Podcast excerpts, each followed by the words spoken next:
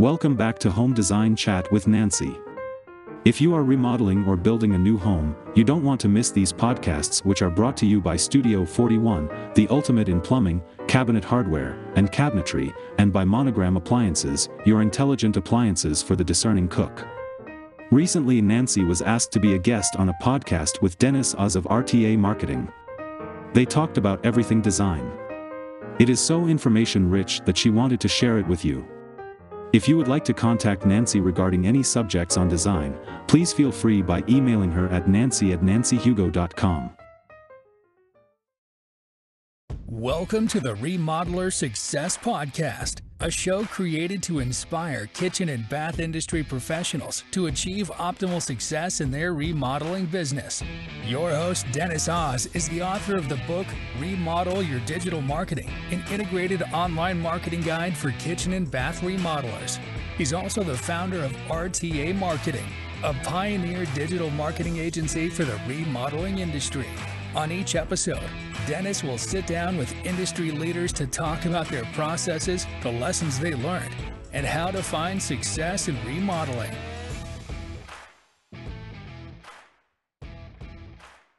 Welcome to Remodeling Success Podcast. I'm your host, Dennis Oz. It's been an amazing journey so far. I just want to say thank you for all your support. We are getting some different comments from even the outside of the United States, from Canada, from even Germany and England. I can't not thank you enough because I really appreciate the comments that you are sending us and also the extra information right after every podcast. We are getting your comments and extra ideas.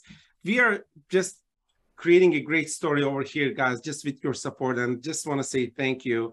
We have different speakers here. We have different audience here. I know that you're trying to improve your business. Some of our listeners are here. They already have tens of designers and they are running big remodeling companies, or you're maybe manufacturing countertops, or you're renovating homes, building full houses from scratch, or you're just flipping. The, the best part here is we are bringing you the industry pioneers. And today is one of the days that I'm really excited about because today I have this amazing speaker that she is, I don't know, I don't want to steal her storm, but she has years of experience in the industry. She has an, another podcast and helping homeowners and also industry people just like us. I have Nancy Hugo here. Nancy, welcome to the show. Oh, Dennis, thank you so much for inviting me. Yeah, I'm so excited. Thanks so much. Could you please introduce yourself?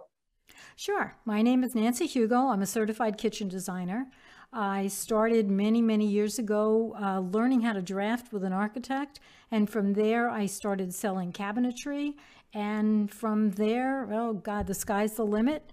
Uh, so I am a remodeler uh, for the end user, the homeowner of kitchens and baths and whole house. And I also have an online magazine that's called um, designercirclehq.com, and that's a networking um, online magazine for the design community in Arizona. I also have a podcast called uh, Home Design Chat with Nancy, which is on 28 platforms. So um, I do what I can in the 24 hours God gave me. Wow, thank you so much for all these things that you are giving to the industry. I was looking at your blogs and I'm going to ask you some questions about Designer Circle HQ today. And looking at your blogs and all the contents that you put out there, that's really interesting. How did you get into that idea of starting Designer Circle HQ in the first hand? Well, honestly, I started it 15 years ago because nobody was networking around here. Nobody knew how to network. And I had a couple of friends who were out of work, and they said, Well, where are their get togethers? Now, Scottsdale has a lot of showrooms, but I was invited to all the kitchen showrooms, being a kitchen designer. And I said, Okay, I'll send them to you. Now, 15 years ago, there was Blogster, whatever it was called, where you would just post a lot of events and then you'd have to go in manually. Anyway, that was really not working so well. So I decided I'll just start a list of where all these events were for people who want to network. And so um, I got my first uh, showroom said to me, I, um, well, we'll do a happy hour. And I said, no, they said, we'll advertise on your designer circle, which blew me away. So I said, okay, as a thank you, I will hold a happy hour here. Now, over the years, I've had a lot of uh, advertisers and I've had for 15 years of happy hours every single month. And I, my claim to fame is a Christmas party a couple of years ago where I had 575 people. Wow. So, uh, because of COVID, I don't do the happy hours anymore. But Designer Circle is more or less a carrier for information to people. That's great. We are in the same boat here and we always need quality content. Nancy here, she's just sharing her knowledge over there. I'm really impressed with the quality and also the also the quantity. It's a lot of things right there, Nancy. It's quality and quantity. It's all together. And uh, just want to say thank you, Nancy. You're a kitchen designer for many many years. This is a big question for uh, designers who are just tuning in today and just trying to understand the next trends about the next year and also the year after. Let me ask you then, what do you think about 2023? What should we be expecting? Well, I still think that the contemporary look is going to continue. I think the simplistic look, where people don't need a lot of tchotchkes or a lot of heavy furniture, is going to be popular. I think everybody likes the clean look. I also think that even though some people say the great room is out, everybody likes those little compartments where people can have their own little space. That separates the family, so I think the great room is still going to be important to a family gathering, to entertaining, to bring the family together, whether it's the kids doing homework while the parents are cooking or just having the big dinner. Um, bring, I think there isn't enough family time and so by designing great rooms, that would help the family unity. Right. At the end of the day, kitchen is the heart of our homes, right? As always, yes. Yeah, exactly. I ask you this question, but I would like to focus a little more on kitchen cabinets and countertops. I saw a lot of two-tones kitchens in the past people are asking me, can we do a white cabinet with the brown island in the middle? They're trying to create some two tones. Well, a lot of things changed when COVID hits and all the supply chain issues that we had in the past. But still, there are big trends in the market, especially when you look at the kitchen cabinets and countertops. What do you think about the upcoming year? Well, I'm not really a proponent of multicolored cabinets in a kitchen, although I just did one with gray perimeter and then there was a dark blue island. I kind of gave in because the homeowner liked that, and I got to say it came out very nice. But I try to stay away from fads, and when I do my podcast, I tell people don't fall into the fad hole because in a couple of years, you're not going to like it. You know, sometimes I get a lot of emails with, um, pictures of different kitchens and from publications. And some of that stuff I would not have in my house. I wouldn't put in anybody's house. It's kind of uh, whimsical, but how long does whimsical last? It gets boring.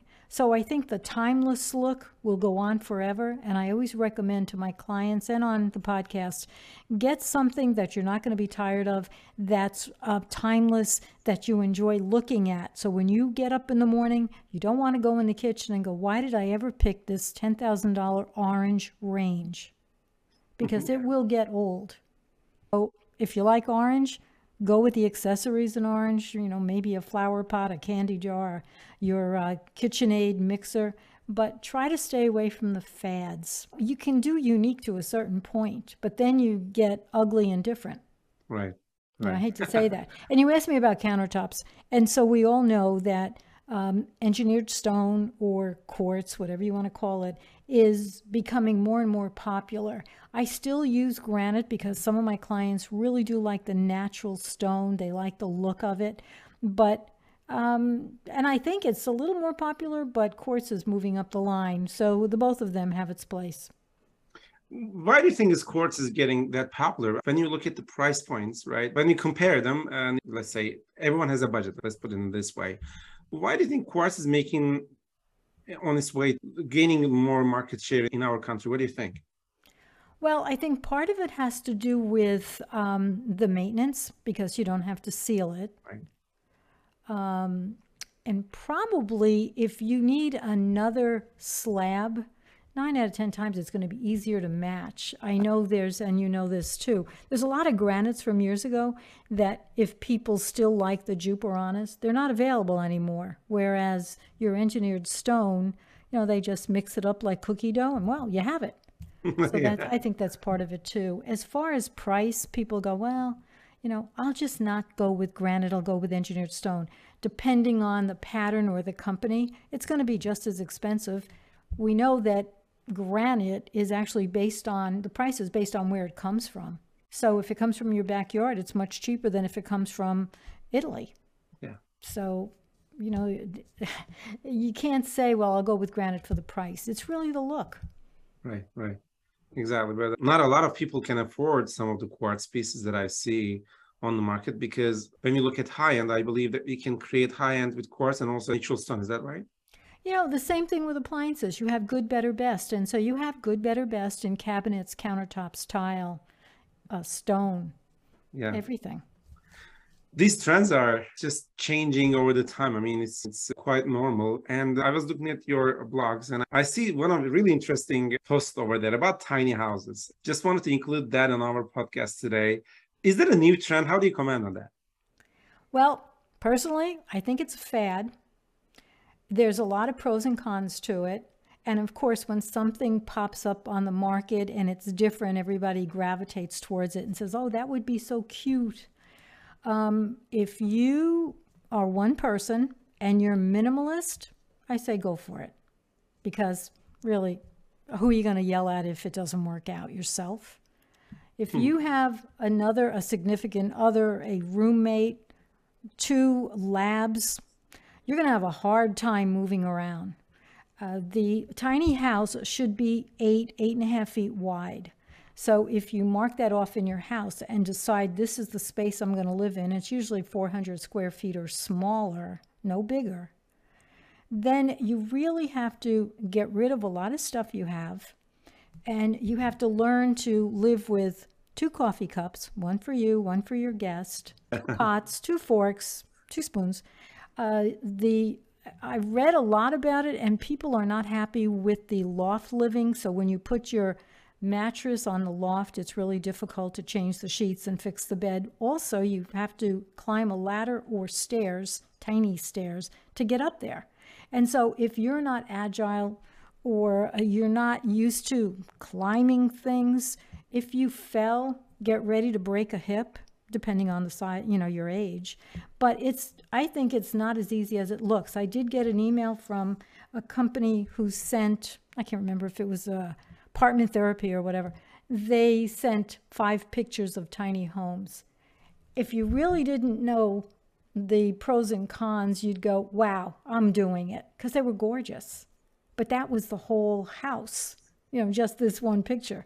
Um, if you like to empty uh, the can or whatever it is for the toilet, which I'm not a person to do that, then it's okay for you. Just like RV living, you have to take all those things into consideration. So, pros, uh, cute. It's cute. It's new. It's different, and it's cheaper. So, if you're a single person, you just graduated college, you can't afford an apartment. Of course, these things are not cheap. So, if you can get a loan from your parents or the bank or whatever, and start out that way. I'm not going to say the resale value is great because we don't know right now what it is. Um, but mm, really, check into tiny houses before you jump into one. It's always better to check before you move in, right? We need to have a look at what's going on. Yeah, you know, it'd be po- if it's possible to rent one and see if you can live. It's like living in a closet. I couldn't do it, but a lot of people can. Let's say supply creates its own demand. I also see some other companies that are building backyard offices because COVID just started. We started working from home, and not all these homes have their own office. I'm just not talking about the big room, I'm talking about a 10 by 10 small area that you can put maybe an office chair and a computer right there to do your thing during the day. So not a lot of homes have those kind of convenience. I see some companies, they were putting out backyard office spaces. You could be a newly graduate student with tons of student debt.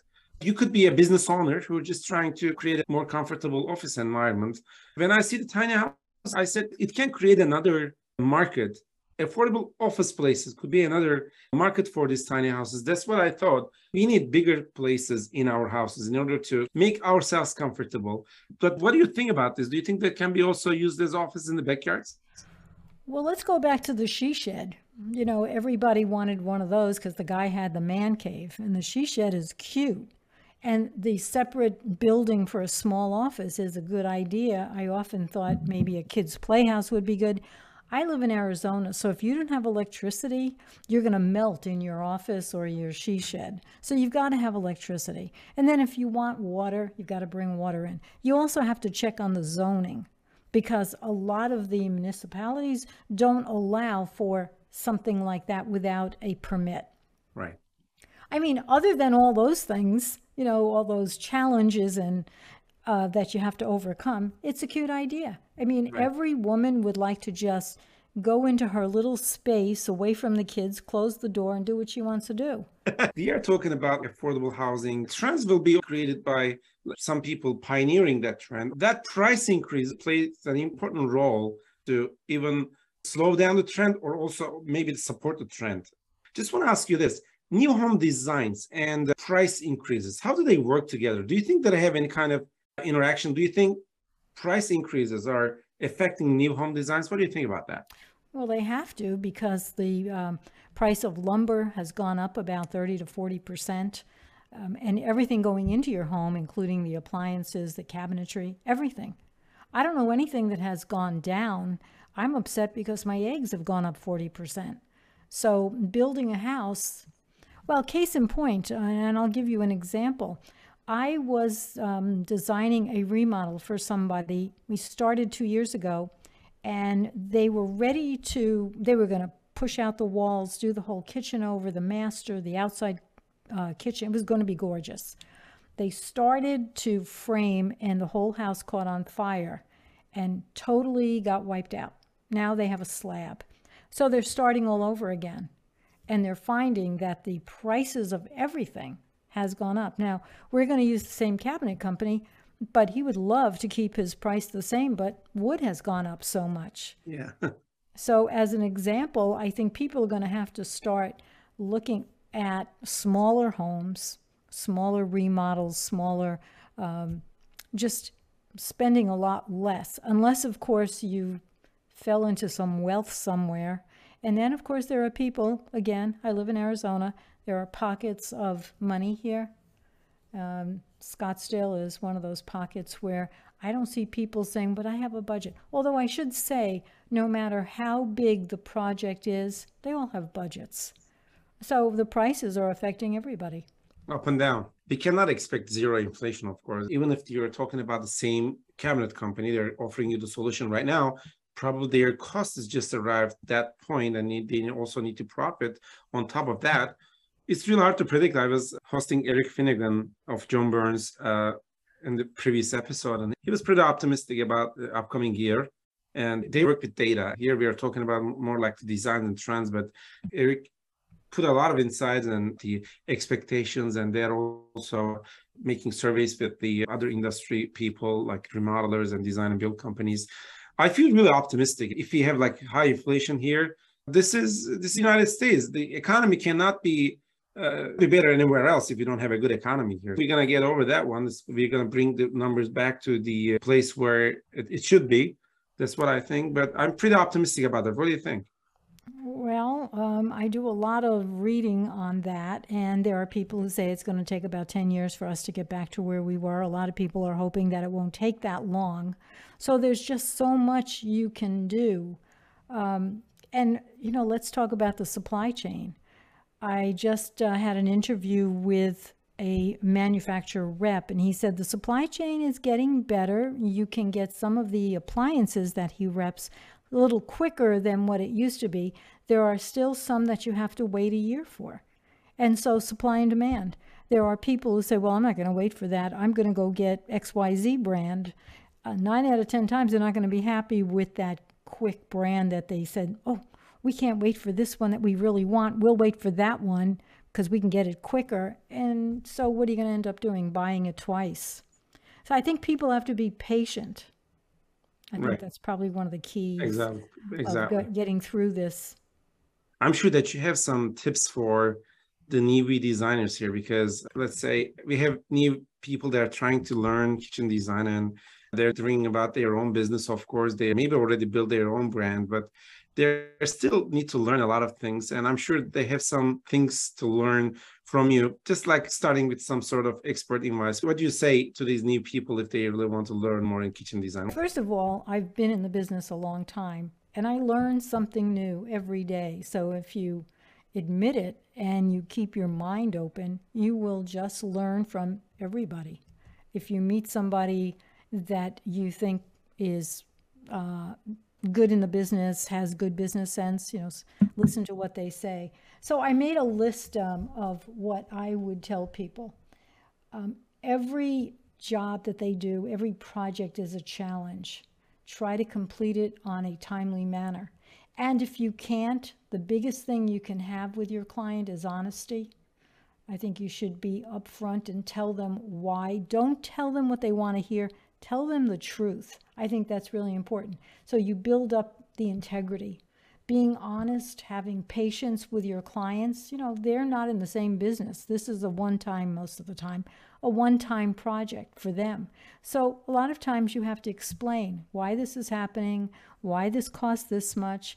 And the questions that they ask might be easy for you to understand, but don't forget, you know, it's like talking to a heart surgeon. He explains something, I'm like deer in the headlights. I have no idea what you're talking about. So be patient.